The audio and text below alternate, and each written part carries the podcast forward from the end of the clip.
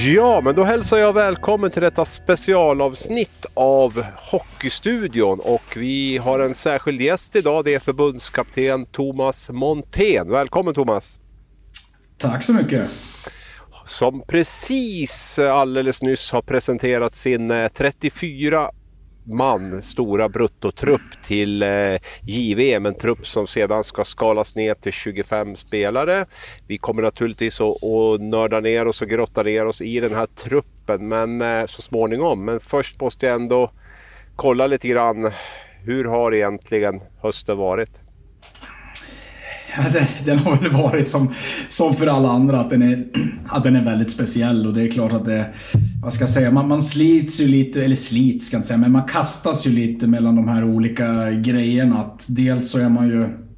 Dels så är man ju lite, lite inne i sitt eget och lite frustrerad och vill, man vill ha sport och man vill gå på, på idrott och man vill gå på hockey framförallt och man vill jobba och göra grejer och sen och, och, i andra sidan så är det ju ett, ett väldigt tufft läge och då kan man känna sig nästan lite dum ibland. Tycka att man liksom bara fokuserar på sitt och önskar sitt. Och, och, så är det ja, och så är det det läget som är att det drabbar otroligt mycket människor och många blir, blir svårt sjuka och till och med många går bort. Och det är ju...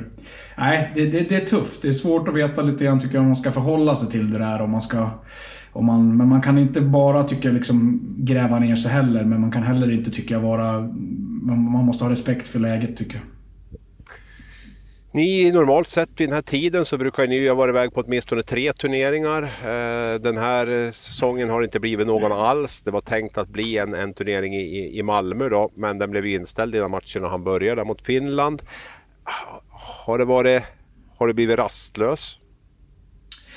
Ja, det, det, framförallt under sommar, sommardelen där måste jag säga. Vi, jag menar, säsongen tog ju slut för oss också. Vi, vi hann precis, ska jag säga, vara till, till Tyskland i februari med, med första gänget 01 och då Team 19 som det heter på, eh, på våren där efter, efter U20-VM. De är ju 19 då och sen går de upp till 20 efter sommaren. Men där i vanliga fall där så blir det ju jag menar, slutspel, juniorslutspel och SHL-slutspel och kval som man följer. Eh, brukar åka på U18-VM alltid i april och titta på 02 i det här fallet då, som jag var, var 18-åringar då i april. Och sen, eh, sen brukar jag åka med Tre Kronor också då på, på hockey-VM i maj. Så det, där var det tufft tycker jag. Framförallt eh, jag menar, i maj månad där och fram till egentligen sommaren kom igång. Fram till midsommar där. Sen tycker jag att det blev... Sen, sen tycker jag man Sen funkar det ganska bra att gå ner. Jag har ju liksom min, min semester ligger ju de veckorna där varje år.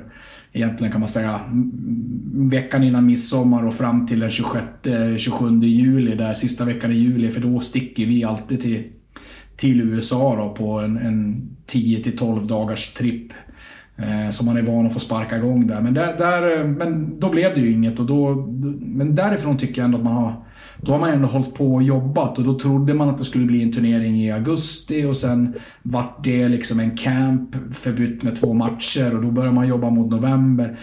Under hösten här tycker jag att man hela tiden har trott att det ska liksom ska släppa och ska komma igång men ja, vi får se nu om, det, om vi tar oss till VM och, och om det blir ett VM.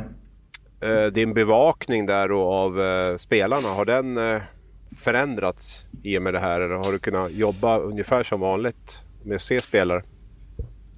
Nej, den, den, har ju blivit väldigt, väldigt annorlunda. Det, det, under, vad ska jag säga, under första halvåret där kan man säga från, från februari till augusti så blev det ju mycket video och då får man ju liksom gå, då får man ju titta på gamla matcher så att säga. Matcher från föregående säsong och det, det svåra i det med, med, unga spelare det är att det händer ju otroligt mycket under sommaren. Det såg vi i augusti när vi körde igång att jag menar, många av de här 01 och 02 de har egentligen haft en försäsong som var från, från mars till augusti så att där har det hänt extremt mycket.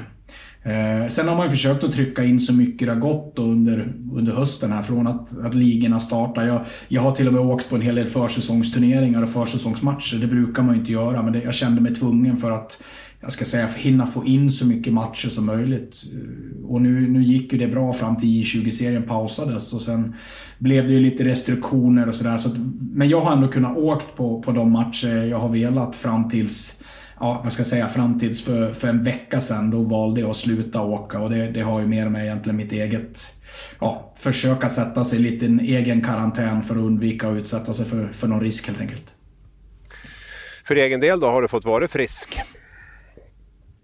Ja, eh, vad jag vet i alla fall. Och jag, som sagt var, jag, jag, jag åkte på en släng där egentligen i mars direkt när vi, när vi kom hem från, från Tyskland och från Berlin. Men då var det ju inte vad ska jag säga, då var ju inte viruset spritt i Sverige, eller alla, alla fall vad man sa. Sen var det väl säkert det. Men det, jag tror jag för mig att det var något bekräftat fall i Berlin som dök upp då när vi var där. Men, men eh, efter det så har det inte varit något. Och jag, jag har ju gjort eh, antikroppstest också vid två tillfällen här under hösten ska jag säga. Så att det, och det kanske var för långt ifrån eh, slutet på februari, början på mars. Men, men nej, än så länge, jag har inga, jag har inga bevis på det i alla fall. Men om, om jag haft det så hade jag det där i, i slutet på februari, början på mars. Men, men som sagt, det, det är svårt att veta.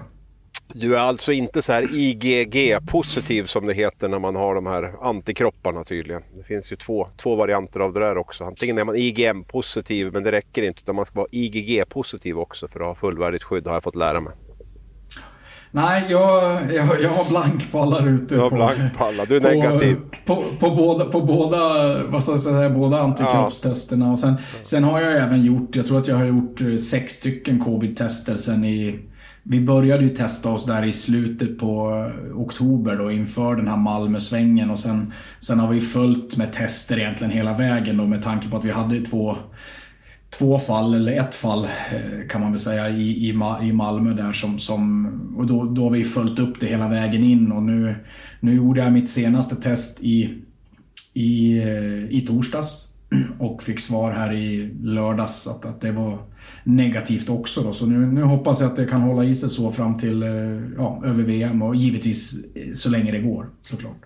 Jag var ju själv på plats där i Malmö eh, och det vart ju, fick ju besked bara timmar innan första matchen att, att allt bara skulle ställas ner. De var ute och tejpade upp reklam på sargerna och förberedde och allting och så kom beskedet att det inte blir någonting. Det, det var en väldigt speciell stämning runt både med er i laget och, och hela situationen. Hur, hur upplevde du det som hände där? Nej men, men det, det, det, blev ju så. Vi, vi, fick ju, vi fick ju en träff så att säga på, på ett test eh, egentligen när vi, när vi åker, när vi är på väg till, ner till hallen.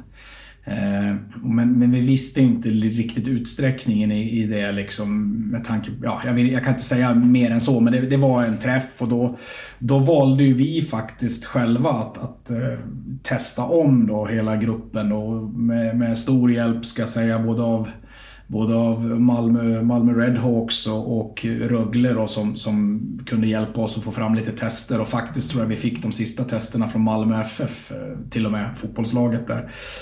Eh, och egentligen som en säkerhetsgrej för, för, våra egna spelare. Vi kände ju att det, jag menar, det blir ju det är en ny situation och det blir ju speciellt. Så, att, så att då valde vi att, att testa alla igen och då, och då när vi fick en träff där då Eh, ja, då, då, tog ju både vi och Finland ganska snabbt beslutet eh, att, att nej men då, då kan vi inte köra och då hade ju också, då hade ju också Team 18 haft, eh, haft en träff dagen innan också i Finland då såklart. Och, eh, Karjala var ju precis i, igång där också. Tjeckerna hade väl haft något, något, två fall på flygplatsen tror jag men som, som sen visade sig att de Eh, ja, att, de, att det var felaktigt och de hade ju haft det och hade antikroppar och det var det som hade utlöst det. Så att, men då, ja, återigen, då, då var väl min känslan var väl direkt att det här kommer inte, liksom, det här kommer inte bli något. Och sen eh, försökte vi sätta alla, alla protokoll i, i verket där och, och, vad ska jag säga, isolera alla spelare och försöka få hem dem eh, på, på, ett, på bästa sätt. Och det, det lyckades vi med för, för vi har ju faktiskt inte, peppar, peppar, vi hade ju faktiskt ingen mer träff på, på dem som var i, i Malmö än det som hände där nere. Vad har du för känsla inför JVM här nu då? Blir det, blir det av eller? Ja, men alltså, jag, jag, tror att, det är klart jag tror att det blir av och annars hade vi aldrig lagt ner det. Jag menar, vi har, vi har gjort, det, det har lagts ett enormt jobb bakom det här. Alltså, det har ju varit åtskilliga möten under lång tid och, och eh, jag menar, vi har det är mycket folk på, på Hockeyförbundet och även i min stab som, som gör ett enormt jobb eh, liksom bakom hela det här. Alltså det har ju varit möten alltså dag, alltså varje vecka sen, sen flera månader tillbaks och det skickas protokoll och det, det, det är en otroligt stor apparat. Så, så det är klart att jag tror att, att man vill försöka att köra och har intentionen att köra. Sen, sen vad som händer borta i Kanada, det är väl det som är svårt att säga. Men, med Hockey Kanada fick ju pausa sin camp nu i två veckor och vad, vad som händer där och vad deras, folk, deras folkhälsomyndighet tar för beslut, det är väl det som, det är, väl det som är svårt att, att veta. Men vi vi känner oss trygga i det protokoll vi har och de, de, de grejer vi har ja, tagit nu för den här truppen för att försöka ja, komma över och komma dit. Och sen, sen, sen finns det väl en risk, tror jag, att det kan bli rörigt med, med tanke på att, att de här testerna kan... Eh, att man, man kan fastna i testerna. Och det, men, men allt det måste jag ändå säga, det blir ju sekundärt. Jag, jag har sagt det att när, när vi landar i, i Edmonton den 13 och, och går in i bubblan där, då, då vet vi vilka vi har med oss och vi vet vilket lag vi har och hur vi ska formera oss. Och sen, och sen tror jag att det kan, kan, kan låta nonchalant, men jag, jag, tycker ändå att vi vill ju spela och vi tror att det är viktigt att spela och, och jag tror att många människor, vi kan glädja många människor, men i slutändan så är det bara hockey och det, det tror jag man måste ha med sig i år att det, det får bli lite som det blir och det, det, det kommer vara vår approach till, till hela den här situationen.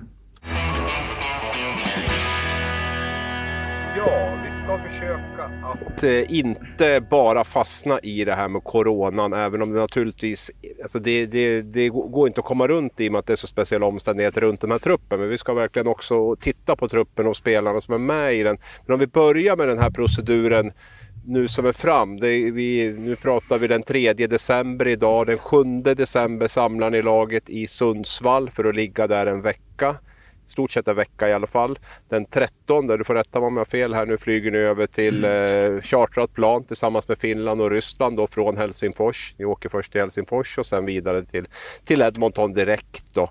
Eh, och under den här veckan då när ni ligger i Sundsvall så kommer ni vara i stort sett totalt isolerade. Det ska genomföras tre eh, covid-test under den här perioden och där samtliga då ska vara negativ för, eh, för att spelaren ska få åka. Ja, är det en korrekt beskrivning? nästan full pott. Eh, vi kommer att samlas på söndag, den sjätte. Den sjätte redan. Eh, och det, och det, och det, det, och det, det, ska, det, det blev faktiskt, det kan säga, det blev, det blev satt alltså senast förra veckan. Och det har ju, har ju med ja, de här restriktionerna där borta att göra. Så att det blev, man, man utökade med en dag till. Man ville ha, man vill ha andra datum på testtillfällen helt enkelt. Så, så vi kommer samlas på söndag. Och genomföra då, genomföra eh, två tester kan vi säga. Vi kommer dels att genomföra det här eh, första testet som, som ska till, ja, vad ska jag säga, till, över till Hockey Canada då, eller till Alberta Government. Eh, och sen kommer vi att eh, egentligen isolera oss själva och vi kommer även att göra ett, ett, andra test på, på måndag morgon och det, det är ju för oss själva bara. Och sen efter, det, efter den utgången så Eh, ska vi transportera oss upp till Sundsvall då, så att vi bestämmer lite grann utifrån, utifrån testtillfället hur vi, hur vi gör. Och det, vi bedömer att det är det bästa sättet för oss att dels göra det som, som organisationen kräver av oss såklart, men även, även för vår egen del. Och det är ju den viktiga, att vi, vi, vi gör allt vi kan för att skapa en så bra, ja, en så bra bubbla som möjligt.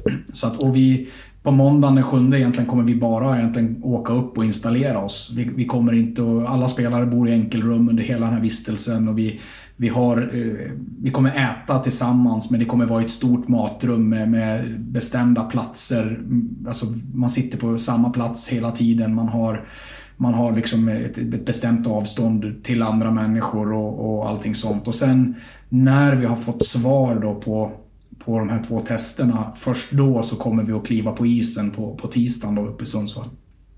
Men handen på hjärtat då, nyckelspelare som testat positivt där på det första testet. Är det inte lockande att mörka det lite grann och, och, och låtsas att han är skadad för att ändå kunna få med honom till, eh, till eh, Kanada? Eller hur kommer den där kontrollen att, att ske? Nej, alltså kontrollen kommer att göras. Vi, vi har fått namngett eh, ett labb som vi kommer att göra testerna hos. Och, och det, har blivit, det labbet har blivit godkänt eh, ja, av organisationen. Och vi har också liksom, vi kommer att, vi kommer att skicka in helt enkelt eh, testsvaren på, på alla spelare. Så att, eh, nej, och det...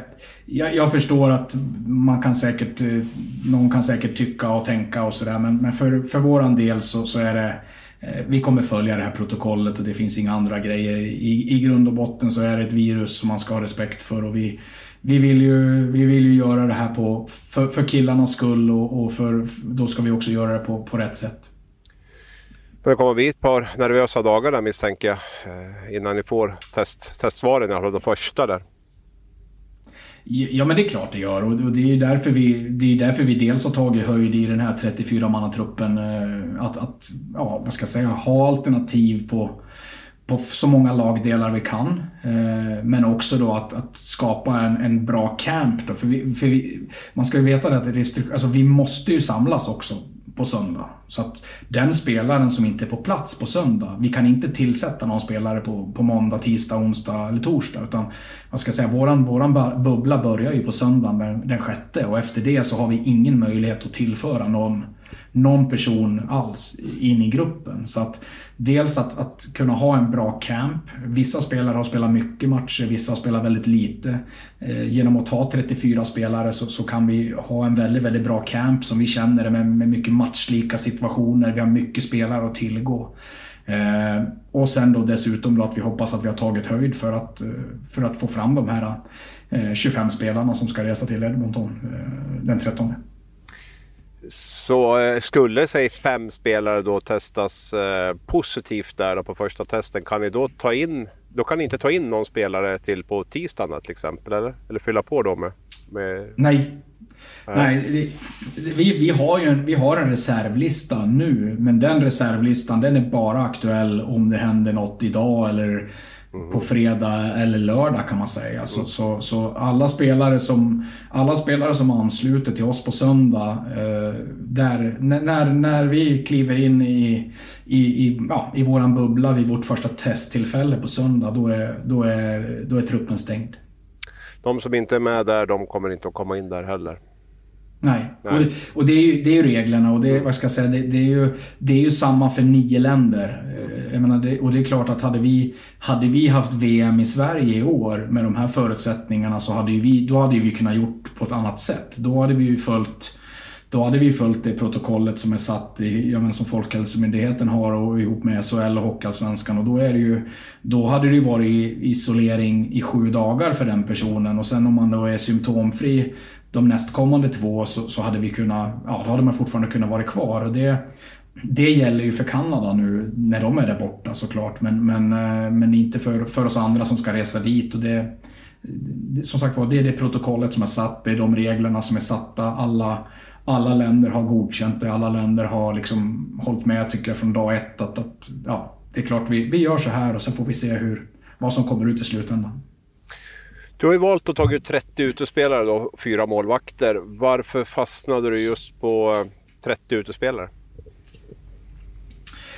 Dels så, så ska jag väl säga att, att eh, vi har haft en dialog och en diskussion med, med, med sportcheferna i SHL och Hockeyallsvenskan genom, jag ska säga främst kanske genom, genom Johan Hemlin och Erik Ryman. Och det är klart att eh, vi, vi vill ju ta så många som vi känner att vi måste ta, men vi vill ju heller inte ta i onödan. Alltså, jag hade kanske kunnat sagt 46 då, som Kanada sa, men då tror jag, då tror jag att Alltså, SHL och Hockeyallsvenskan är ju jätteviktiga för oss. Det är ju de som, som, som plockar fram våra spelare och, och utvecklar dem. Och jag menar, vi, vi, vill ju, vi vill ju ha en bra dialog med dem också. Vi vill ju liksom inte göra någonting i onödan. Så att vi, vi kände väl där att dels att, att vi ska åka med 25, vi tar ut 34, vi tycker att det är en bra höjd. Men sen också då 30 utespelare blir ju 6 femmor kan man säga. 6 hela enheter. Det betyder att är alla hela och friska så, så kan vi egentligen spela internmatcher med tre femmor på varje sida. Och det, du som, du som gammal rinkräv vet ju att det, det, det blir stor skillnad. Alltså du, du, I vanliga fall på träning så spelar du med fyra, fyra femmor. Men ska du spela under en längre tid så blir kvaliteten lite lite lidande. Men däremot om du har tre enheter då, då får du ju liksom den här mer matchlika grejen och det är väl det som sportsligt så landar vi på det. Ja, det kan ju vara en fördel. Samtidigt kan jag tänka mig att det blir ganska trångt om man kör traditionella träningar då, om man ska ha 6-5 på isen. Kommer du att dela upp det här på något sätt om, om nu alla är, är friska? Eller hur, hur är tanken där? Eller ska det vara 30 utspelare på isen? Vi, vi har lite olika inriktningar på det. Vi, vi kommer splitta dem vid, vid olika tillfällen, eh, men vi kommer att vara 30 Eh, när vi, men då kommer vi, då, men då, det är när vi, när, vi, alltså när vi spelar så att säga. Tanken är när vi spelar och då blir det ju att du har då blir det ju att du har 12 spelare på, på isen och sen har du ju då de övriga, är ju, då har du ju 10 på varje bänk så att säga. Att man, att man kör internmatcher. Men, men samtidigt så är det, alltså med, med, nu har man ju varit med några år och uh, när vi kom till Malmö så, så jag menar, det är sällan alla spelare är med hela tiden, tillgängliga hela tiden. Vi, vi har en, en omgång i SHL idag, Hockeyallsvenskan har en omgång på fredag. Jag tror att det är tio matcher kanske på lördag som, som flera spelare är involverade i. Så det, det är klart att några, någon kommer alltid ha någon skavank, någon puck på foten eller någonting sånt. Så det, det, vi, vi, men vi har en, en, en tanke att genomföra det på, på bästa sätt. Men 30 spelare utspelare, det var någonting som ni kom överens om då i stort sett med, med ligorna kan man säga? Att vi, vi satte en ett sånt tak? Ja, nej, alltså, ja, ja, det tycker jag. För, och det är klart att jag, jag, jag var väl den som, som drev på och så sa jag att det här, det här är det vi känner att vi skulle behöva.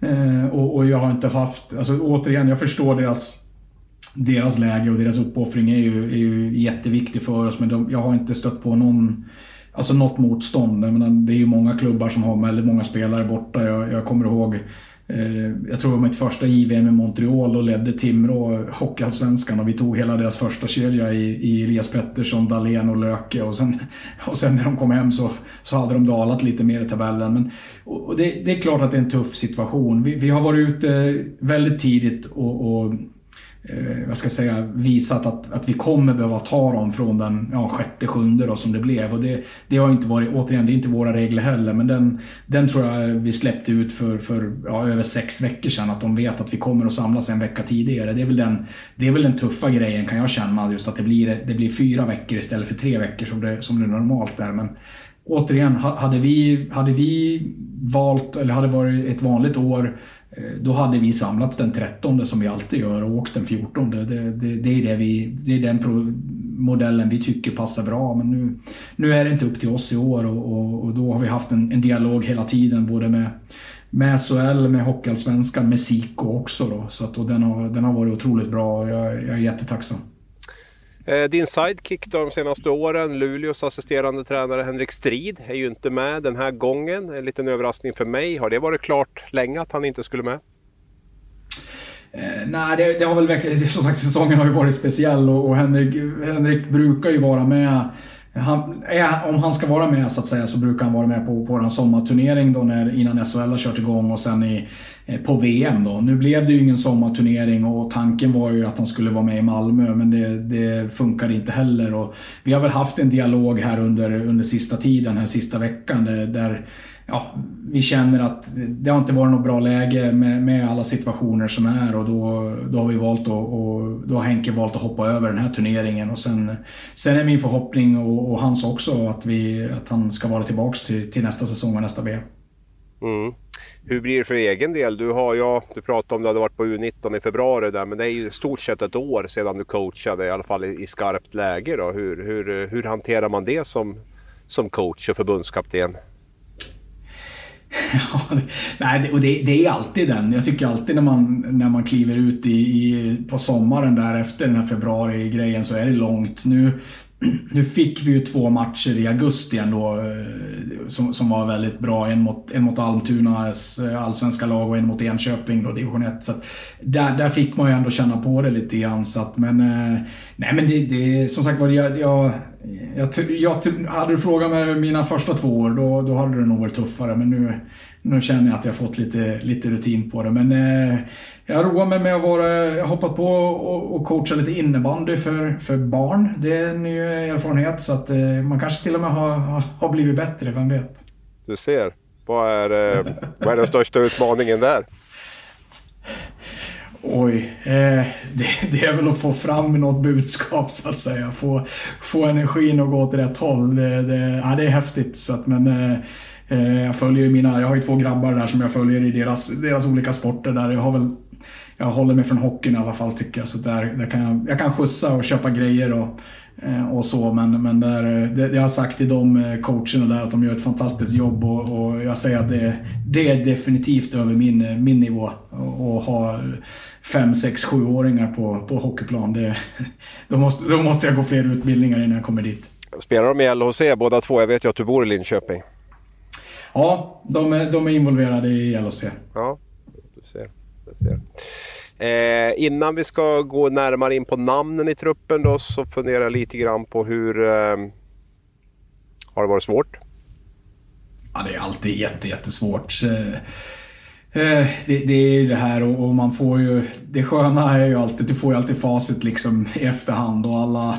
Ja, vad var det jag sa? Eller varför var inte han med? Och jag, men som jag brukar försöka säga att det vi försöker göra det är dels att, att ha en, en, idé med varje spelare vi tar ut. Vilken roll ska vi använda han i? Vad ska vi ha han till? Eh, att vi får en tydlighet där. Men också att försöka hitta de här som är bäst just nu. Alltså, vår säsong tar ju slut 6 januari. Då är säsongen slut. Och, eh, jag kommer ihåg Eh, Eh, Linus Ölund i Brynäs var ju på tapeten mitt första år och, och, eh, ja, men gick inte hela vägen och under egentligen under JVM så, så fick väl han sitt stora genombrott. Han fick spela eh, mer och mer och han var ju jag tror i slutspelet då i april där för Brynäs så var han jätte, jättebra och det är klart då men återigen, det, det, det, såg ju inte vi just då och vi tycker inte att det var där just då. Jag menar, titta på William Eklund, hur han såg ut i, i, i, augusti mot hur han ser ut nu, så ser man ju lite grann att eh, det går fort i de här åldrarna. Så det är klart att det har varit svårt och, och framförallt så är det ju mycket svårare. Jag känner ju spelarna mycket sämre än vad jag brukar göra. Den här USA-resan vi har när vi åker med nästan en, en JVM-trupp, jag tror vi åker med 25 25an, eh, eller om vi till och med åker med 26 till USA på sommaren, är ju otroligt viktig för oss. Vi är borta i 10-12 dagar.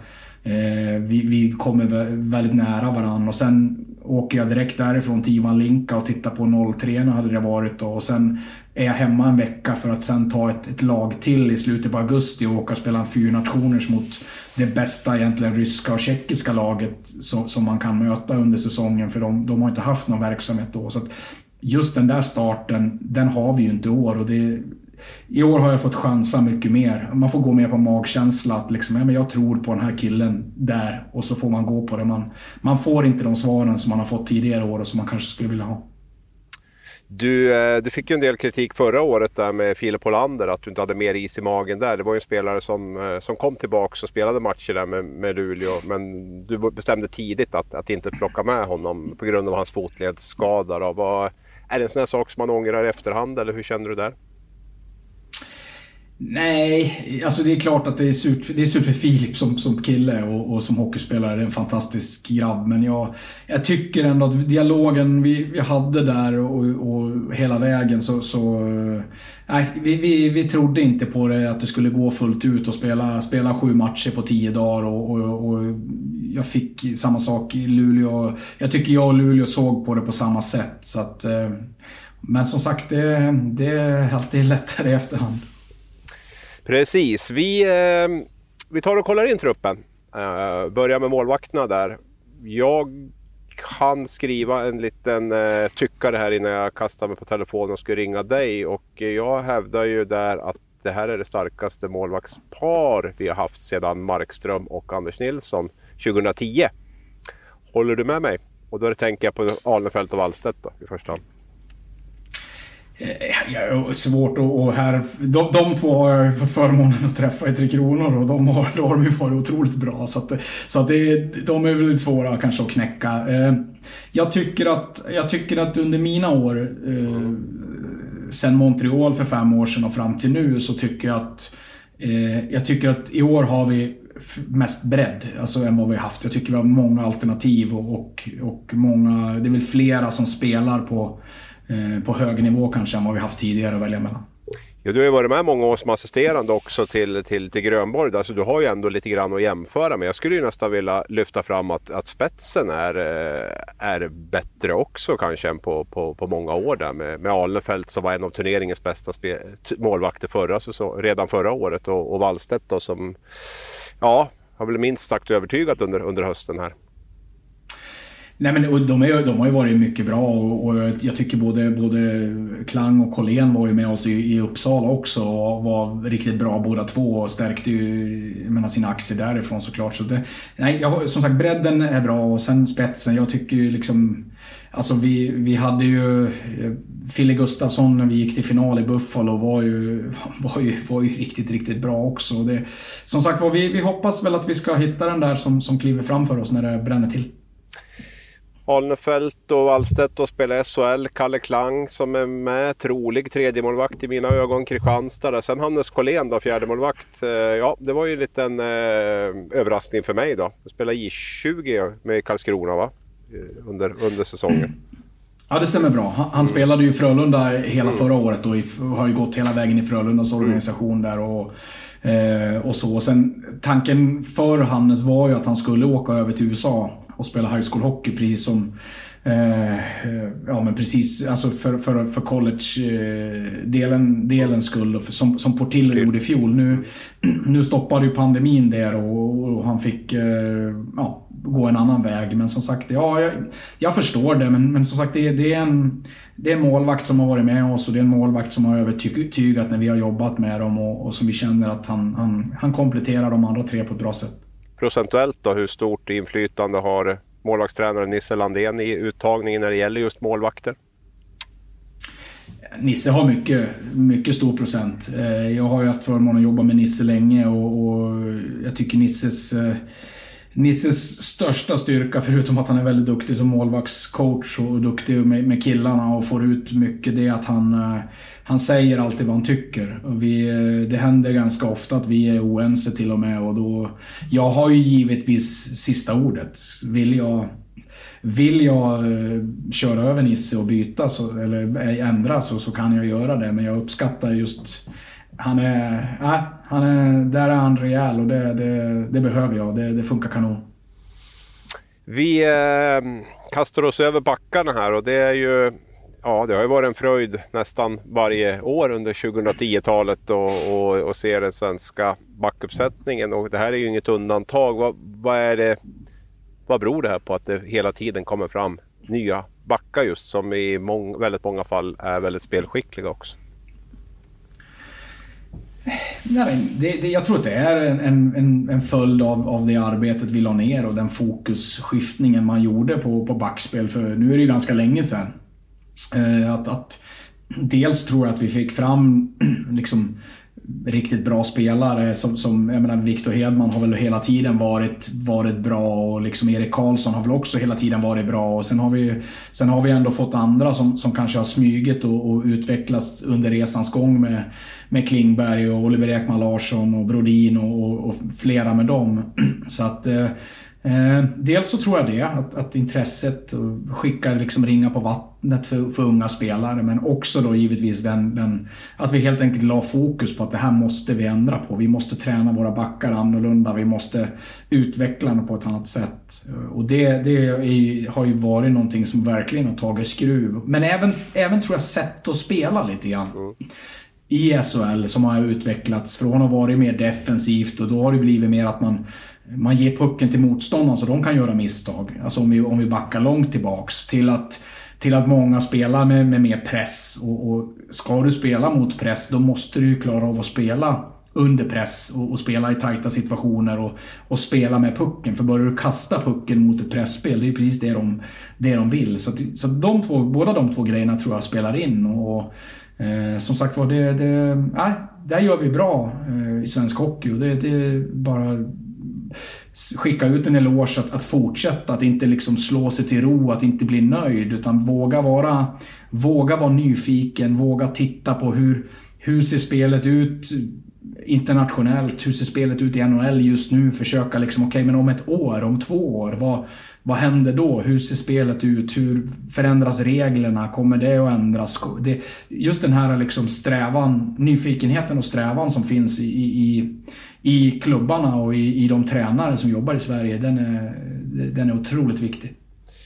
Ja, och tittar man på SHL och kanske även på världshockeyn i stort, den största offensiva förändringen de senaste åren är väl just det här med backar som deltar i, i, i anfallsspelet, både i flygande anfall men även i stationära, eh, stationärt spel då, i anfallszonen om man säger så. Håller du, och det kräver ju också att backarna verkligen kan hantera pucken i, i, i tajta situationer och, och så. Håller du med där?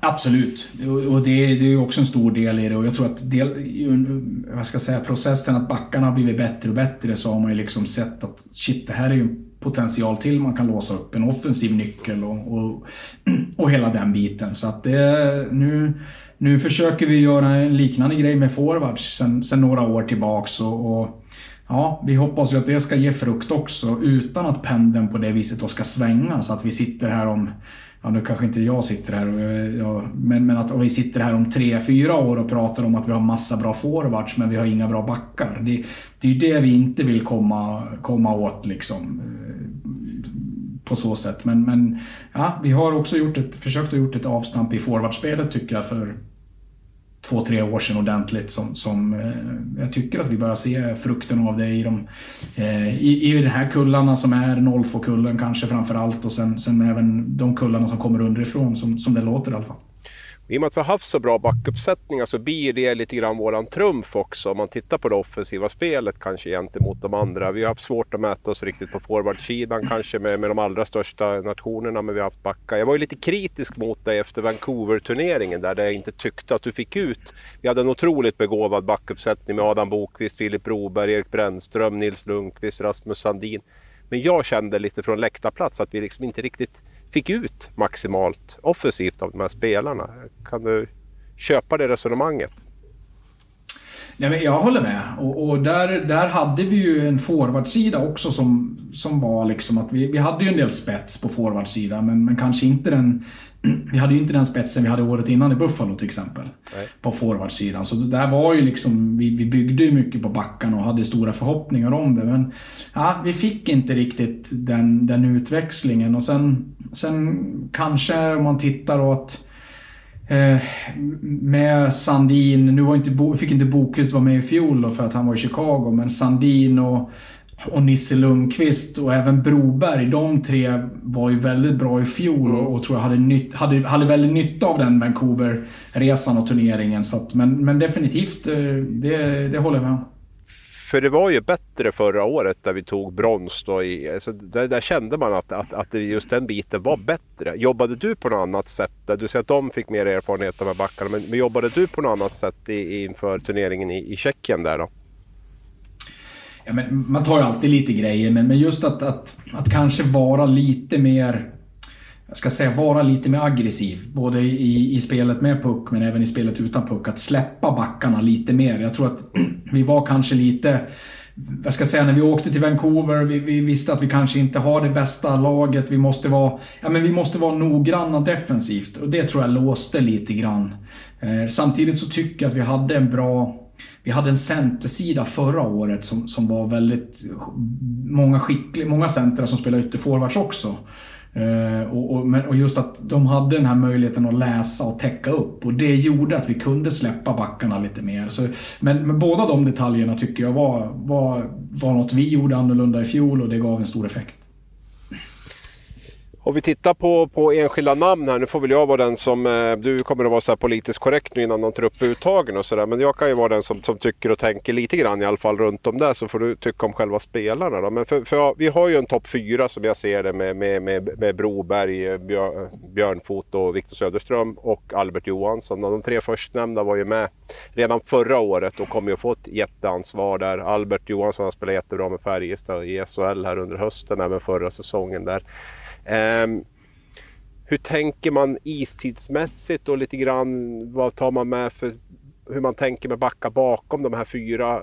Hur, hur resonerar du där? Hur mycket ska de här spela? de ska spela så mycket så att vi, så att vi vinner. det, nej, nej, men det, och det, det är klart att tre vad ska jag säga, tre återkommande spelare är ju viktigt och jag menar det är bara att titta vad återigen, vad, vad, gjorde, vad gjorde Sandin och, och, och Nisse Lundqvist i fjol till exempel och hur mycket, hur stort ok drog de både tid, istidsmässigt men även ledarmässigt. Så det är klart att, att det, det, de tre landar ju, landar ju där uppe. Men eh, vi sätter väl inga sådana idéer och begränsningar utan vi vill, vi vill skapa en, ett bra lag och, och, ha en bra mix. Men vi måste ju också Dels så vill, måste man ju ha alternativ om det skulle vara att det, det händer någonting med de här, att man kan fylla de rollerna. Men sen måste man ju också ha de här spelarna som är olikheter tycker jag. Mm. Och där tycker jag att vi har många alternativ bakom, eh, bakom de här tre framförallt. Ja, om man tittar på spelskicklighet så finns ju Helge Grans till exempel. Då Emil André där också som är, som är väldigt skickliga spelare med, med, med, med pucken. Ehm, NHL, men hur tänker man rent generellt då? För i NHL jobbar man ju mycket med de fyra främsta backarna spelar ju väldigt mycket, inte minst första backparet där. Hur tänker du liksom i, när det gäller den strategin då inför en, en turnering oavsett vilka nu det är som spelar där. Har du några sådana tankar eller får det liksom bli lite som det blir? Givetvis så, givetvis så har man ju någon grundtanke men man måste alltid anpassa sig tycker jag, efter situationen. Man kan inte låsa sig. Jag, jag tycker att man måste ha, jag menar, du måste ha sex eh, stycken som, som kan bära det. Och sen, mm. sen om vad du väljer att ha för sjunde back, där tycker jag man kan välja antingen att ha ett offensivt hot som, som kan komma in och bryta mönstret. Eh, om man ser till hur, hur Filip Broberg kanske var med oss för två år sedan. Eh, Norlinder var väl en sån eh, spelare lite grann i fjol. Mm. Eh, men också att liksom kan ha kanske en defensiv roll Eh, som, som Ginning hade med för två år sedan lite mer och även kanske i fjol också i vissa matcher. Att han spelar mycket de matcher vi, vi behövde stänga och, och spela mindre i de matcher vi behövde föra och, och jaga. Så att, men, men vad ska jag säga, på, på topp 6 så, så, tycker jag man behöver ha jag tycker man behöver ha två, man behöver ha två par som kan vara hot och vara konstruktiva och vara, ja, driva offensiven helt enkelt. Och sen tycker jag om att ha ett, ett tredje par som kan vara lite mer, ja, få lite mer ansvarsdefensivt, alltså lite mer som ett shutdown-par.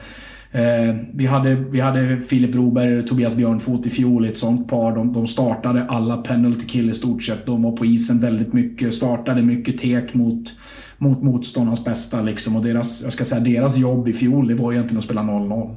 Och jag hade Nils Lundqvist och Ginning året innan där om inte jag minns fel också. Precis, i, i Vancouver. Ja. ja. Det ju, måste ju vara en väldig fördel ändå för i år. Du pratar mycket om den här sjunde backen, även om inte det kanske är helt avgörande. Men i år har du ju faktiskt lyxen att kunna ha med både en offensiv och en defensiv sjunde back. För jag utgår från, det har ju ökats på till 22 spelare nu då, så jag utgår från att du kommer att sikta på 14 plus 8 då, 14 forwards och 8 backar i, i uttagningen. Är det är det så du tänker? Ja, i, i grunden skulle jag väl säga det. Alltså vi, vi, man har utökat som du säger med två platser till och det betyder ju att vi, vi, får ju fortfarande bara använda 22 spelare på match. Alltså två målvakter och 20 utespelare. Och då, vi brukar ju, om vi kan, då välja att ha sju backar och 13 forwards. Och sen, sen som sagt, hur mycket vi använder sjuan och, och 13, det, det, det är ju oftast utifrån läge och match och även hur många matcher vi har på kort tid.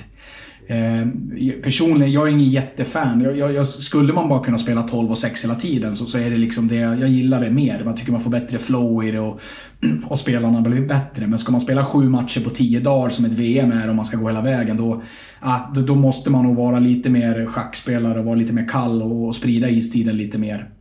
Eh, men, men som sagt, eh, det kommer ju bli det kommer ju bli tre extra spelare då varje match på sidan. Och, det, och tar man då 8 och 14 då, som du är inne på så, så är det ju en, en målvakt, en back och en, en forward. Sen, sen är skillnaden i år att du kan ju använda alla de här 25, så du kan ju rotera mm. line-upen på ett, på ett bättre sätt. Och det, det, det är ju ett bra beslut tycker jag som de har tagit. Ja, det var lite så jag tänkte också att du kan ju rotera den där beroende på motstånd så kan du välja en offensiv eller en defensiv back då som, som sjunde om man, om man vill, göra, vill, vill göra så då till exempel. Att man skiftar lite grann där mellan vem som är sjunde back då i alla fall. Den, om de, Absolut. Ja. Eh, en 03 där på backsidan också och det är ju... Ja, jag har inte sett den jättemycket men det jag har sett är ju, är ju wow. Det känns ju, jag får ju nästan lite Rasmus Dahlin-vibbar runt Simon Edvinsson där. Är jag är det orättvist att säga det? Jag tycker han är, är en jättebra spelare och som jag, som jag sagt tidigare, jag tycker att han, han när han har spelat Eh, när juniorserien var igång så, så dominerade han matcherna tycker jag. Både, alltså att han är användbar både offensivt och defensivt. Eh, jag, jag tyckte att han påminner lite grann om Filip Broberg. Där Filip mm. Broberg var för, för två år sedan när Broberg kom in. Jag menar, Broberg kom in till Vancouver som, som egentligen som sista back. Eh, han blev inkallad för att Timothy Liljegren var skadad och Toronto visste inte, de, hade, de flaggade för att eventuellt så får han inte åka och, och det fick han ju inte och då, då kom ju Broberg in där och gjorde liksom den här sjunde rollen på ett jättebra sätt. Så det, nej men liknelsen förstår jag. Sen, sen som sagt, det, det, det är en spännande spelare som har, eh, som har en, en, en häftig resa att göra och har en, en stor kapacitet. Ja, Broberg är ju också en, en bra liknelse. Det är ju den här storleken. Han är ju lång, gänglig, väldigt skridskoskicklig och känns ju som att, eh, ja skicklig med puck naturligtvis, men också att vågar göra saker. Och det, det är ju lite grann det jag menar med det här hur, hur, hur Dahlin såg ut när han kom fram och som, som även Broberg gjorde också när han kom fram. Just den här längden och ändå koordinationen och skickligheten med, med, med allting. Ja, precis. Um, Ja, han är i högsta grad aktuell misstänker eftersom de har tagit ut han här som en, som en joker. Ja men det, och, som sagt det, det är klart att han är och, och jag, jag, som sagt, jag, jag gillar det jag sett när han, när han har spelat J20 här hemma. Eh, och, eh, eh, och det, är en, det är en jättebra miljö och en jättebra plattform och just att man får spela mycket och man får spela man får spela viktiga situationer och många minuter och då, då, då är det lätt att få liksom en helhetsgrepp om, om spelaren. Så att, men som sagt, det, det ska bli jättekul att se honom nästa vecka på campen där och se var det landar. Det har ju varit lite diskussion om det där att eh, spelar man J20 så, så har man nästan ingen chans att komma med och det är lite snack om att man har det men egentligen har man inte det. Finns det ju en del tunga hockeynamn som har gått ut och, och uttryckt sig för. Har du är det en helt fel bild eller har du ändrat lite ditt sätt att tänka runt det här att eh, många minuter, viktiga minuter är eh, viktigare än en serie? Eller har det alltid känts så?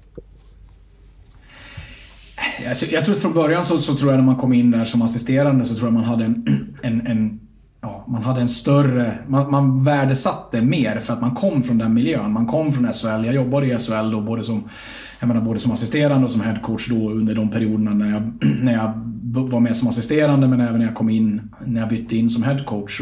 Då tror jag man värdesatte mer. Det som jag tycker har ändrats under, ja, egentligen direkt från första året, det är just det här att det, det, det, det, som är svårt när du kommer på JVM, det är ju att om du, om du inte har spelat liksom topp 2 lines eller powerplay alls till exempel, så ska du bara helt plötsligt pang bom kunna gå in och ställa dig i, i fickan liksom och göra det mot, mot världens bästa juniorer i, i, i, på liten rink som det har varit för, oftast för, för mig hela tiden och med, med den pressen och, och trycket utifrån. Och det, det är väl det jag tycker att, att skillnaden blir, att de spelarna som spelar mycket i 20, de, de är vana att spela de här situationerna. Och det, det är ju därför de tar plats i sina seniorlag också. Alltså det är ju det är därför de tar sig in och, och, får, och, och, och plockas in i ett seniorlag. Och det är ju för att de dominerar under 20-22 minuter i 20 Och det, det, tycker inte jag man ska... Det ska man absolut inte titta, titta ner på. Jag tycker det är, det är en jäkla viktig boost att ta med sig.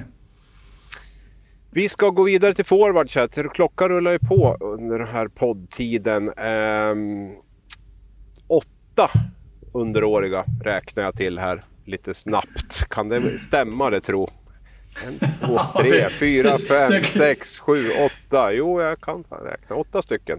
Nu ska jag väl säga att du har tagit ut lite, lite extra många också. Men det, det är eh, stort sett halva forwardsuppsättningen är, eh, är eh, underåriga. Ja, det, som sagt, jag, jag, säger inte emot det, men jag, jag, jag du, du har bättre koll än mig på det där. Eh, nej, och, återigen. Vi har valt de här 18 forwards för att vi tycker att de är... De kompletterar varandra, det finns spännande spelare, det finns spelare som kan göra många roller och, och sen... Och jag, vi tycker att de har presterat bra, det vi har sett och det vi har, ja, det, det vi har liksom uppfattat om dem. Och sen, sen när de är födda, det jag, jag har dålig koll på det faktiskt, om jag ska vara helt ärlig. Ja, 10-8 är det. 10 01 och så är det 7-02 03 då. Så att det är 10-8 mm. kan vi säga i sistårs juniorer versus eh, de som inte är det. Eh, min första fråga blir William Eklund. Ser du honom som center eller ytterforward? Både och. Nej, jag... jag eh, när, vi, när vi var i Malmö där så, så var tanken att testa honom som center. Han gick center på de, de träningar vi hade och, och lite så. Jag, jag vet att han har spelat det innan och, och kan det. Sen, sen tycker väl jag kanske ändå att han hans lyft i Djurgården kom ju när han hamnade på kanten. Och, och lite grann att man, man kanske låser upp hans potential lite mer ändå på en vinge. Så att, eh, men vi får se. Jag, jag eh, eh, tanken är nog att han ska börja på en kant, så får vi se. Ja, i den bästa av världar hade det ju varit perfekt att haft honom på en kant. Jag vänder ju mig lite mot att eh, han behövs bättre i mitten. För jag tycker är det någon svaghet i det här lagbygget så är det centersidan som jag tycker är tunn och oprövad. Jag tycker inte att den är, att den är tunn eh, på så vis. Jag tycker det finns eh, bra spelare. Eh, oprövad eh, de har ju spelat i alltså alla centrar. Nu ska vi säga att det är fler centrar än fyra som, som jag har tagit ut. Jag har ju, har ju ett koppel till. Jag gillar ju de där. De är ju de är väldigt användbara och man, man kan ha dem överallt. Jag hade, fy, jag hade tre centrar i, i en lina i fjol som, som var en jättebra lina för oss. Så, att, så man kan komplettera det på ett bra sätt tycker jag. Men, men ehm, det är inte så många av dem som spelar center i sina lag hemma. Nej. Eller i sina seniorlag. Det, det, och det kan man väl säga att de har spelat med oss och, och i yngre landslag men de har inte fått så mycket speltid hemma. Tittar man på eh, vad ska jag säga, tittar man på de som, som, som har varit med ändå, om man tittar på de 01 som är med, då, med, med som har varit med oss tidigare. Kalle Henriksson spelar ju på kanten nu i Frölunda. Mm. Kostmar har spelat på kanten i Linköping och Sundsvik har väl varit... Sundsvik är väl den som har spelat mest eh, center, men han har också varit lite in och ut i Skellefteå där. Så att, eh, ja, men som sagt, det, vi får se. Ska du spela Holtz och Raymond ihop? Det är väl en bra, det är väl en bra kombination och en bra kedja i alla fall. Sen, eh, sen får vi se när vi, när vi kommer på plats. Men eh, ja, det, det, jag förstår ju frågan och jag har ju också sett eh, kombinationerna som finns där. Så att, så att vi får se. Jag tror att vi, får, vi får titta lite grann och vi får testa och, och framförallt så, så kommer jag nog ha en dialog med, med spelarna också i det här och se vad vi, vad vi kommer fram till. Hur viktigt är det att ha en ledande första kedja versus tre kanske som mer maler på? Eller fyra? Ja, alltså jag tror både och är ju, är ju, är ju bra. Sen det, det beror alltid på hur det beror alltid på hur viktig den är. Jag tycker, tittar du på i fjol när vi tog brons och titta eh, för tre år sedan när vi tog silver och gick till final så Båda de gångerna så hade vi ju en, en, en riktigt bra första lina så det är klart att det, jag tycker det är viktigt. Någon som går och visar vägen på något sätt i, i matcherna? Ja, precis. Med alltså, poäng, matcherna, det, med mål och Ja, poäng. men så är det. Så är det. Och det, det, alltså återigen, vi har... Nu får vi mer tid än vanligt. Vi har en vecka till liksom i förberedelse. Men, men när väl VM börjar, så det går fort och det är många matcher på kort tid. Och du har liksom inte... Du har en väldigt liten startsträcka att få saker att fungera. Mm. Sen är det klart att har du bara en, har du en offensiv line så, så möter du Möter du framförallt kanske USA och Kanada så, så då, är det ju, då blir det ju en matchningssituation. Men det är, samtidigt om du, om du då är hemmalag, ja, men då har du möjlighet att, välja också många gånger om matchningen där. Så det, det är både och. Men, men det är klart, jag, jag, att få igång en, en leading line, det, det tycker jag är viktigt. Du berättar med backsidan där så tänker du lite grann två, två backpar som driver spelet. Ett backpar lite mer shutdown kanske där. Hur, hur tänker du runt, runt fyra kedjor? Hur ser liksom din... Ehm, Ja, hur ser bilden ut där när det gäller hur de ska vara? Och, och det är samma sak. Vi, vi, måste ju ha spelare till, till alla spelformer där och, och kanske framförallt både, då tänker jag kanske framförallt på powerplay och penalty kill. Så det beror ju lite grann på just offensiva forwards. Då är frågan powerplay, spelar du med två backar eller en back i, i dina uppställningar? I fjol, I fjol hade vi två backar i en uppställning och vi hade en back bara i den andra uppställningen. Så det beror lite grann på. Men eh, Alltså någonstans i, alltså jag, i perfekt värld så har man väl fyra lines som, som, som, jag menar, som Kanada har, eller framförallt om man kollar Kanadas A-landslag som kan sätta eh, när de åker på, på World Cup eller OS så sätter de Corey Perry som har gjort 52 mål i en fjärde line och sen funkar det hur bra som helst. Så att, eh, men, men jag vill ju att alla spelare ska vara liksom hot och vara drivande. Men, men kan man hitta tre lines som ändå kan skapa och vara orosmoment och sen kanske ha en, en fjärde då ihop med den, med, med den trettonde forwarden som kanske har lite mer defensivt ansvar. Det kanske är två PK-par om man säger på forwardsidan bland de fyra forwards där. Så, mm. så, så hade vi ju i fjol och, och, så tycker jag även att vi hade i Buffalo. Och sen, sen om det har någonting med, med med resultatet att göra eller om det, det kanske har mindre med resultatet att göra än vad jag tror men, men det är väl ändå lite magkänslan därifrån. Det har väl varit en ganska rolig höst ändå att vara förbundskapten just när man tänker på forwardsidan. Att det har, eh, det har ändå gått åt rätt håll på, på, på många ställen. Jag tänker på William Eklunds eh, genombrott måste vi säga. Emil Heinemann spelar mycket med Leksand. Eh, vi har ju Oskar Olausson som har gått jättebra nu på, på, på slutet och eh, Lucas Raymond har fått en mycket större roll i Frölunda och så, och så vidare. och så vidare. Är det, är det din känsla också att det det har gått lite din väg?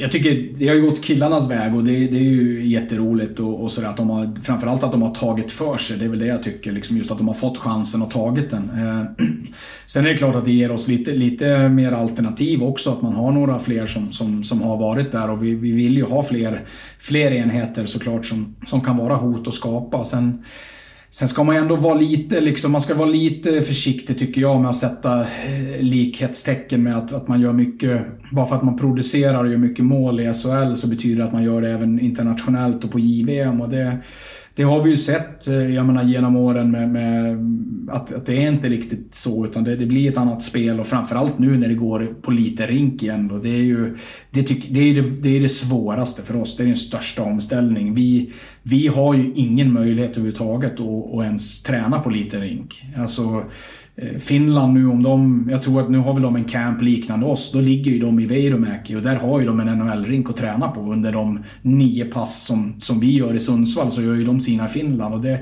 det är ju, alltså det är ett jätteavbräck för oss att vi inte har en, en träningsanläggning där vi kan anpassa utifrån vart, vart VM spelas. Mm. Jag håller ju med dig i det här att, att det, det, är betydligt tuffare att göra poäng skulle jag vilja påstå på JVM-nivå än bara på SHL-nivå. Samtidigt är det ju så att jag gör du inte poäng i SHL så är det ju definitivt ganska klart att du inte gör det i JVM. Så det måste ju ändå vara, vara bättre att de, att de gör poäng här nu för att, för att ha en möjlighet att producera även där borta. Absolut. Det jag menar, just att, att heta spelare och spelare som har självförtroende och har en bra känsla, det är, det är jätteviktigt. Sen, sen blir väl liksom, den viktiga grejen blir väl att, att just att man inte sätter den pressen på samma sätt till att killarna sätter den pressen eller ni i media sätter den pressen. att att bara för att Bemström har gjort 15 mål så betyder det att han kommer göra 15 mål på JVM. Om man nu tittar på honom till exempel. Då, eller, eh, eller Elias Pettersson. Jag, nu gjorde ju Elias Pettersson eh, poäng i Buffalo, men jag, jag vet inte om han gjorde... Han slog ju inget liksom Foppa poängrekord om man tittade på hur han, hur han gjorde i Växjö. Nej, under samma period. Nej, nej, nej. Absolut inte. Eh, du får lyfta fram Går det att lyfta fram en joker? Någon som du är extra nyfiken på att se? Oj. Det är svårt. Det finns ju så många. Nej men jag, jag, tycker, alltså, jag tycker Albert Johansson har varit väldigt, väldigt bra mm. och, och, spännande. Och Albert var med oss en sväng i fjol eh, på resan framåt mot, eh, mot VM i Tjeckien men vi tyckte inte att han var riktigt där.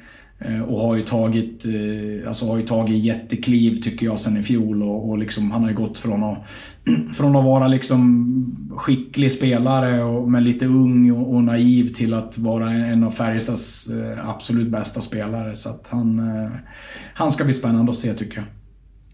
Till sist då, vilka ja, det brukar handla om fem, fem nationer som gör upp här. Men vilka är de tuffaste? Vilka ser det som de största?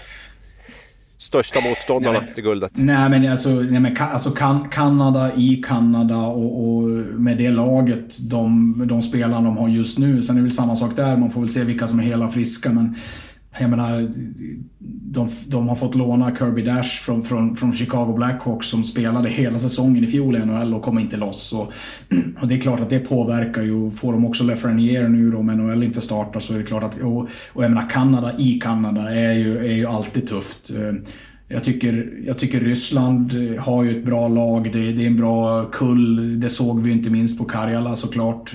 Eh, en riktigt tuff, tuff maskin med en bra målvakt. USA är väl det laget tycker jag. Jag tror att USA har 10 eller 11 spelare som var med i fjol. Mm. Och, och egentligen nu, vad jag förstått, så får de inte Jack Hughes. Jag tror att han har valt att tacka nej, men de har ju... I övrigt så har de ju allt annat. Trevor Seagrass bland annat som dominerar poängmässigt redan i fjol. Och, USA tror jag blir lite bortglömda där med, och så med, med, med, målvakten där också i USA. Så att de, det är de tre jag tycker på, på pappret så är det ju, det är väl de tre som, som, ja, som vi och Finland och, och Tjeckien och, och några till får, får försöka fälla helt enkelt. Vilka vinner JVM-guld då? Ja, tråkigt så får man väl säga Kanada. Men det, med, det, med det laget och med det så ska de ju göra det. Eh, och, och det som kan fälla dem är väl liksom är väl deras egen, eh, deras eget liksom, ja, deras egen utmaning. Men eh, jag menar, jag tror att för att sätta lite, lite proportioner på, på liksom de här spelarna de får låna så hade, hade den här NHL-uppskjutningen varit i fjol så hade ju vi kunnat adderat Adam Bokvist och en viss Rasmus Dahlin till vårt lag i Tjeckien. Och det, det tror jag kanske ger lite idéer om eh, spelarna som, som Kanada har i sitt lag. Men nu kan du addera, radera, eller, addera Filip Broberg och Viktor Söderström och Tobias Björnfot istället. Absolut, och, och, det är jätteroligt och det, det är, vi är otroligt tacksamma och, och som sagt dialogen vi har med med NHL år efter år är ju, är ju jättehäftigt och liksom just att de, de, de värdesätter det här väldigt, väldigt högt och turneringen väldigt högt. Jag menar, jag trodde väl varken att Rasmus Sandin eller David Gustafsson skulle komma loss i fjol eftersom båda två var så pass nära. Och, Eh, jag menar, vi har lånat Rasmus Sandin i två JVM från Toronto. Vi har skickat tillbaka honom skadad båda gångerna. Så, så det, det, är väl tur att Dubas inte har någon i år, för i år tror jag inte han har svarat om jag har ringt. Men, eh, nej, men det, det, det är jättehäftigt och vi är jättetacksamma. Jag ska bara ta upp det också, dialogen där med, med respektive NHL-klubb då, med de här tre backarna jag nämnde där. Är det, är det positivt att ni kommer att kunna använda dem under, under JVM? Det, det, det är intentionen eh, hela tiden och det, det, det är det de har sagt. Och, och sen eh, får vi väl se vad som händer. Men jag, jag tror inte NHLs start eh, kommer påverka det. Utan, utan då, är det, då är det om de är skadade eller sjuk såklart. Till sist, vilken målsättning har juniorkronorna? Eller ska juniorkronorna ha? Nej, men försöker, vi vill alltid ta medalj. Det, det är våran, våran interna och sen, eh, sen är det ju liksom, vet vi att det är tufft och, och, vi vill ju, man vill ju alltid vara bråka så, så högt som möjligt. Men, men vi, vi gjorde en bra turnering i fjol. Eh, de sju spelarna som var med i fjol vet om vad, vad det krävs för att, för att vara där och ta den där bronspengen som, som betydde otroligt mycket i fjol och jag tror att spelarna när vi gick till matchen så, så, var det nog betydelselös. Men jag tror att när vi kom ut därifrån så insåg alla vad, vad viktigt den är och hur mycket den betyder. Så att, så att kan, vi, kan vi åka till Edmonton och knycka medalj så, så ska vi vara nöjda. Då önskar jag stort lycka till och framförallt så önskar jag lycka till med att turneringen verkligen blir av och att ni slipper en massa tråkiga avhopp på grund av smitta. Ja, vi får se. Det, vi får göra vårt och sen, sen får vi se var det landar. Tack för pratstunden. Tack själv.